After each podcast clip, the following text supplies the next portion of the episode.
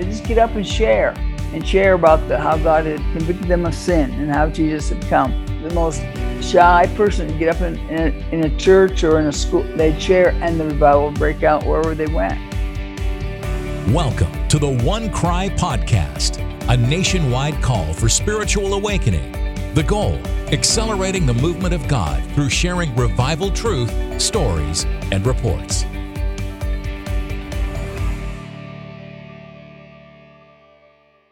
Welcome to the OneCry podcast once again this week. And as many of our listeners and viewers know, this is a very unique moment in Christendom, really, but especially even worldwide in what God is doing in stirring hearts, turning them back to Himself, and sending a revival of significance on college campuses and local churches, even in a marketplace and other places where I'm hearing God is on the move. And I wanted today for the podcast to be able to let you hear from not a recent testimony, or rather a testimony from a recent movement of God, but I have with us today, and I, am blessed to have on the podcast Jeannine Brabon. And Jeannine was one of the individuals God used as an intercessor in the Asbury revival in the 70s. Uh, Jeannine was in a prayer gathering in her dormitory, and she began to seek God along with others for His Spirit to come and pour Himself out there in uh, the university at Asbury. And it was the same auditorium, Hughes Auditorium, where God moved. And I just thought it would be really instructive for us, especially as pastors and leaders, to, to listen to her share today, uh, not out of the dynamic of what's happening, but what happened that has proven itself to be an authentic movement of God simply because of the fruit around the world. And Jeannine is both a catalyst towards what God did, but also the fruit of that revival. And as you will hear as I interview her, you're going to see that there is a life that was transformed that every single day, I repeat, every single day, God has used her to see someone come to Christ and used her in the most uh, violent prison in Colombia, South America as a missionary. A characteristic of revival is that it overflows into evangelism. A characteristic of the revival that's taking place now across our landscape and beyond, I believe, is going to bear fruit of a massive movement uh, of missionaries going out to share the gospel. So listen carefully and draw some principles and truths from 50 years ago that we see prevalent today in what God did at Asbury and is doing all across our nation. And as we've often said, uh, revival spreads on the wings of testimonies. And actually, in my almost five decades of being connected to revival ministry and the stories of revival, uh, that little phrase of revival spreads on the wings of testimony has been epitomized by what God did in 1970. And many of you would know the story of the Asbury revival. And so today, uh, the storyteller, the testimony, uh, comes from Jeannine Brabon. And if you're familiar at all with what God did in 1970, and actually the birthing room was a dorm room, if I'm not mistaken. I hope I don't get my facts messed up here a little bit, Jeannine, but it was a dorm room with uh, those who gathered to pray. And I believe, Jeannine, well, number one, welcome. You're coming to us from Colombia, South America, where you are a missionary and a prison of some of the most um, difficult prisoners uh, in that part of the world. And it's a seminary that you launched or are leading there in that prison. It's an amazing story. So, Jeannine, thank you for joining us today. And uh, so, how did you land as a student at Asbury? When I was a student at Asbury, my parents were home on furlough, but I can remember a st- student coming up to me wanting me to sign a petition to. They wanted to get rid of the president at that point. Mm. That was it, that was at the school, and the Lord just checked me. He said, "Jeannine, your your role here is to pray." I had run for chaplain chaplain of my class and didn't win, and the Lord says, "That's not what I, I want you to do. I want you to pray." Wow. And so, and I I hadn't read a lot about it, revivals, and I didn't know, but I just knew in my heart the power of prayer. I began to see it Mm, from my discipline in high school, the Wow. power of prayer and the way God worked and intervened in prayer. So I started praying, praying for, I started writing people's names down, began praying specifically for revival, that God would Was there freshman year that you began? My freshman year, yeah, Yeah, wow. my, my, my fir- first semester, I started praying for revival. And were you praying by yourself or were others joining you at that point? I I was pretty much by myself. I always had I had several friends that I would pray regularly with Wow. and begin to pray. And it was it was you know snowballed. I mean, God every during the years when God ex- began to share, share different ways He wanted me to to encourage it. Yeah. Like my sophomore year, He wanted me to he encouraged me to to get to pray before chapels Yeah. and and so I went to a student, and I was very very shy. I went to a student body leader, and he sent me to somebody else, and I got the runaround, and they said to go to the, to the academic dean. Well, and I would, you know, shy me, you know, but I, I God put me in the school of obedience. That's one of the things I learned Wow. learned about praying Good. for revival to do whatever God asked me to do. Wow. To be willing to do it. So you went in the fall of 68. You were a freshman, uh, I think, probably, and fall of 69, a sophomore.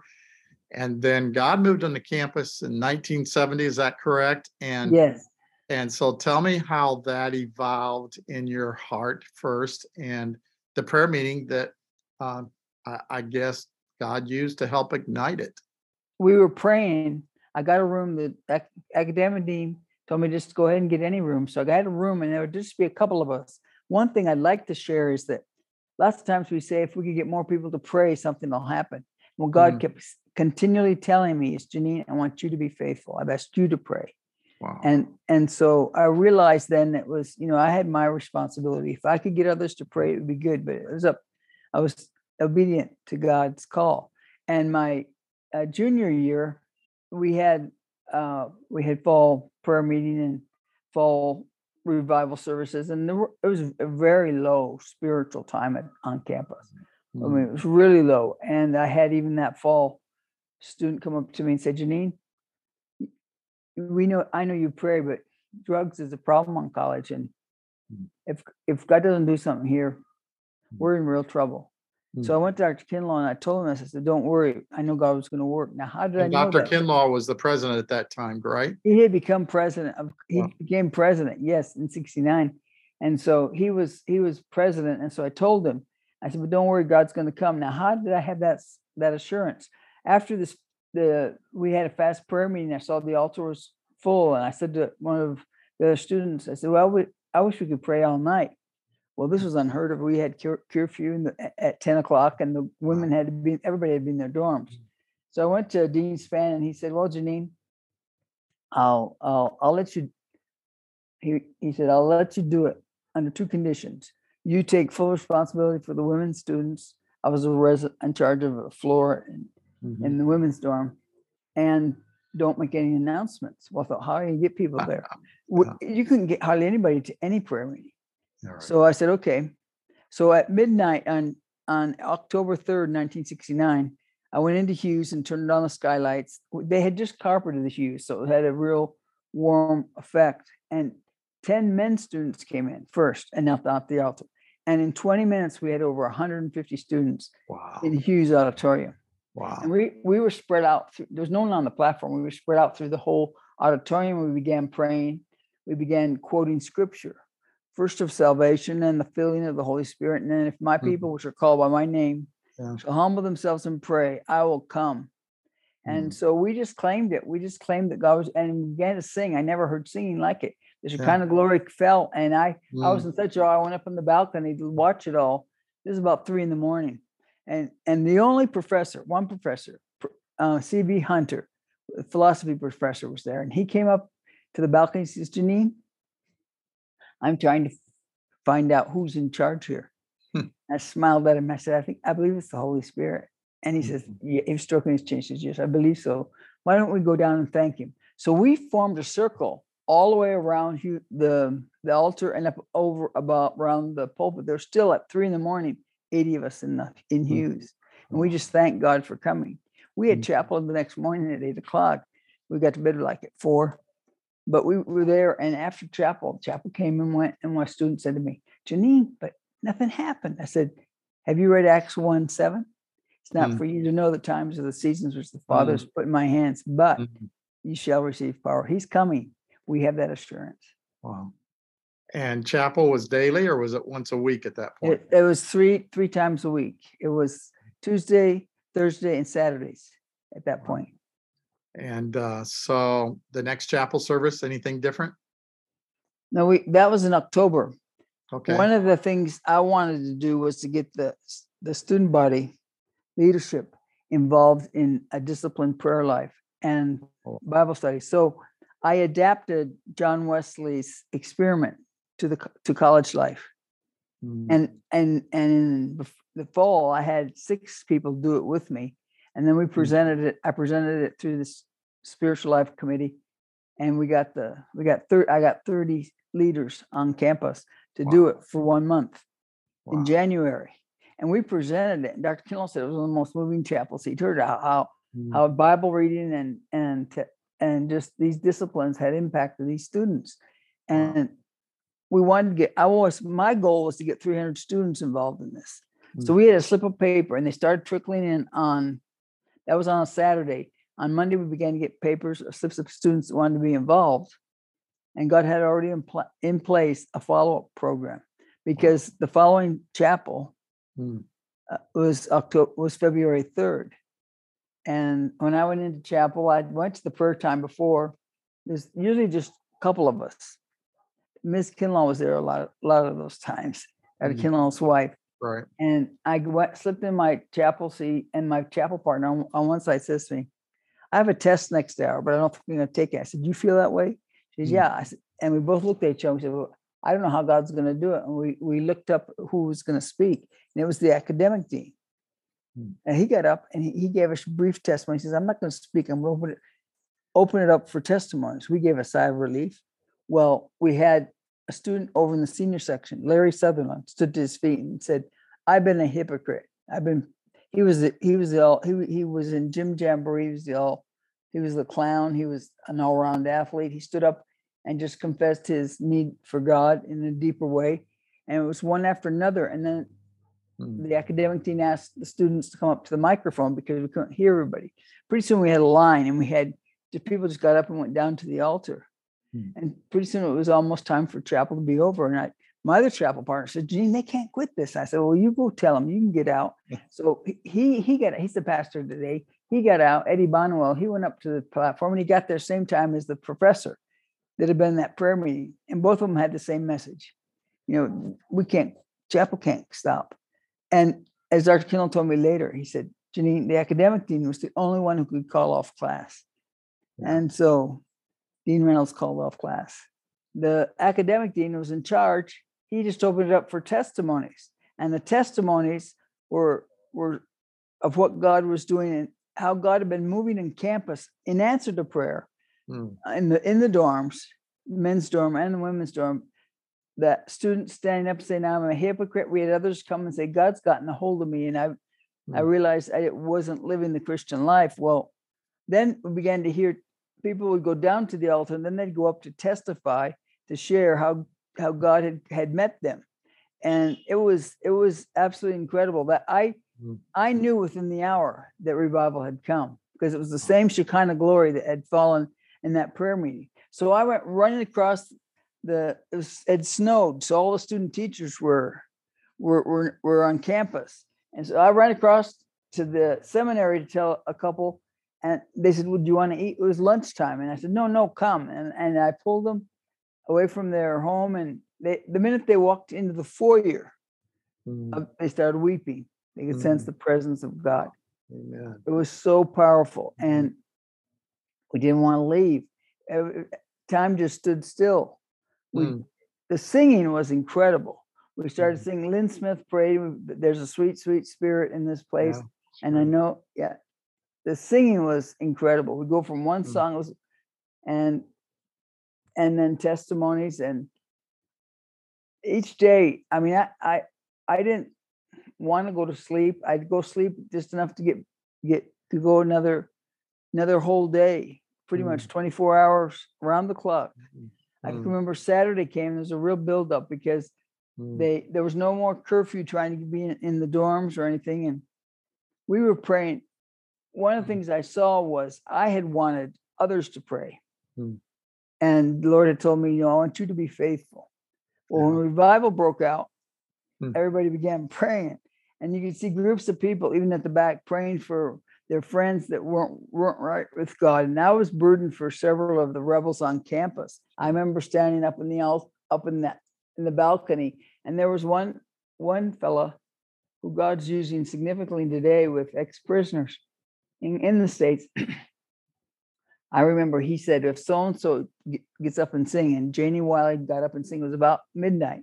Hmm. And she sang a song. And the next thing I saw this great big guy go running down the altar and hit the altar. And he was there an hour or so. I don't remember. But then he got up to the microphone, and I remember him saying, You know, I, I've been way off the, deep end, but he says, But you know, when the hound of heaven's got your scent, you've had it. I Wow. remember that. And uh, just to see, just to see the hard, the hardest cases, Mm. people, there was no case too difficult for God. Yeah. We saw God working. So it, it, and downstairs, people would go downstairs to the, the roo- classrooms to pray. So Jeannine, chapel where that began was on what day of the week? Tuesday, Tuesday, And 10 You're saying chapel continued nonstop for how long? For 185 hours. It was one service, 185 hours, seven days. Wow. And obviously, this caught the attention of actually the, the world eventually, but certainly the nation, local news media, secular stations came out to report, uh, and the word just spread, right, of what God was doing. Uh, yeah, the first night, um, or first, I think it was first, second night, um, one of the leading TV stations came in and interviewed students, and they they, they were just dumbfounded. And so then, when it came out in the six o'clock news that night, they said, "Okay, stop what you're doing. You got to listen. I've been a, I've been a newscaster all my life. I've never seen anything like this." Wow. and shared about what God was doing at the college. And um, we had other other universities ask the students, and students began flying, going all over the country, Yeah. even that first week week and weekend. Wow. But at the weekend, it was just um, half the student body was gone, Hmm. witnessing the, the power of what God had done in their life. They just get up and share and share about the, how God had convicted them of sin and how Jesus had come. And they'd share the most shy person to get up in, in, a, in a church or in a school. They'd share and the revival would break out wherever they went. and literally hundreds of them went all over the nation and beyond probably just telling their story as i recall. And uh, and you know uh, jeannine I'm, i was reading this morning even uh, a movie's coming out. This podcast is a little bit dated i guess in march called the jesus revolution. Uh, and it's the jesus movement that was beginning to um, ignite. At the same time god's spirit was pouring himself out at asbury. And I just find it remarkable from the hippies back then in California to the seminary students in Asbury.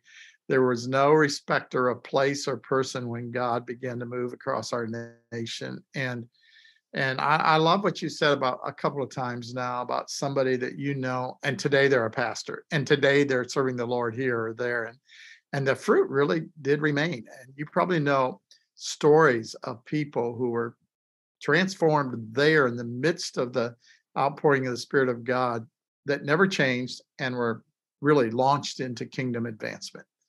And uh, man, that's that's part of the fruit of revival. And you mentioned the singing, right? That you, you never heard such singing because revive us again that that people might rejoice in thee.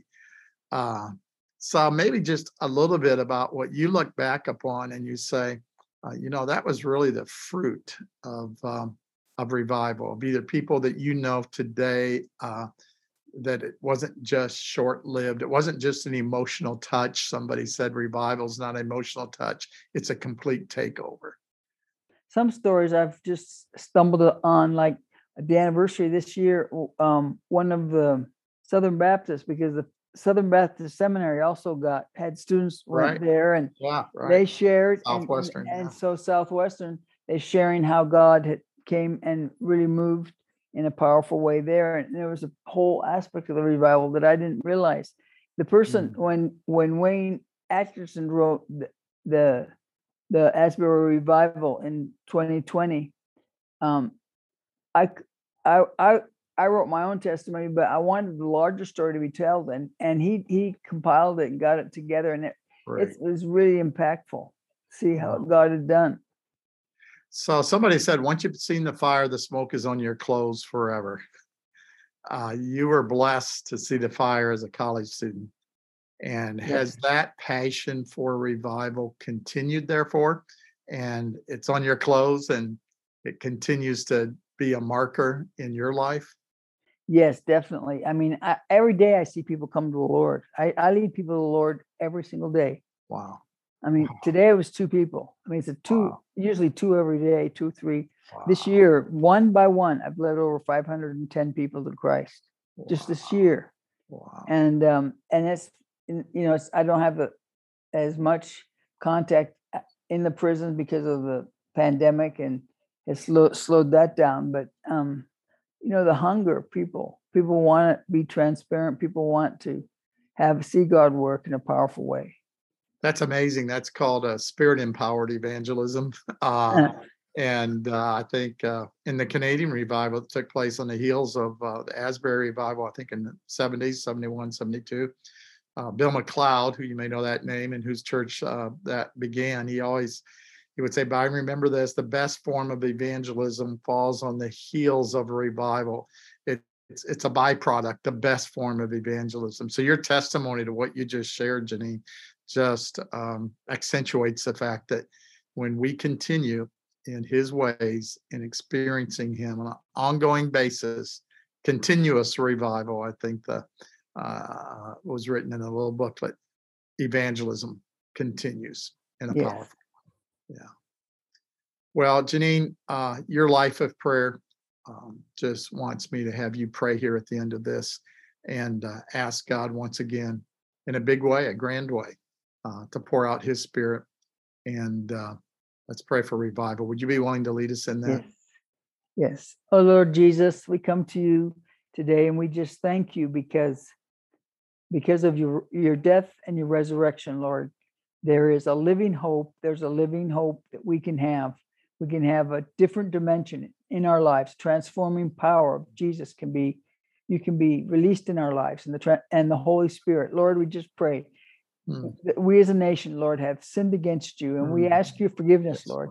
It says if we if your your people will humble themselves and turn Mm. from their wicked ways and pray, you will hear from heaven and you will come. And Jesus is exactly what you've done. And we just pray, Father.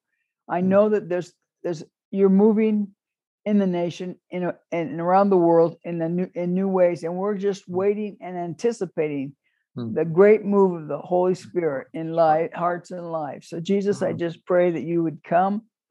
Come, Holy Spirit, we need you. Come, sweet Spirit, we pray. Come in Mm. your own gentle way. You Yes. Take and raise up, Father, others who will carry this burden and the passion, Lord, to see you move in a great and supernatural way. So, God, I just give you thanks because you're able to do exceedingly abundantly above all we can ask or think according to your power. That's at work within us. In Jesus' precious and priceless name. Amen. Amen. Amen. Thank you so much, Jeannine. Well, we're so glad that you're joining us on our OneCry podcast. And if you want more, uh, we can point you to a very easy site to get more. That's onecry.com. Uh, there are all kinds of resources there. There's a place where you can give and contribute to the cause of revival and spiritual awakening. Also, right on the front page of onecry.com are some pathways to to just hit a button that will take you into all kinds of resources for your personal, your church, or a national, a journey into national revival and spiritual awakening. Just a lot of very helpful tools. So uh, check it out at onecry.com.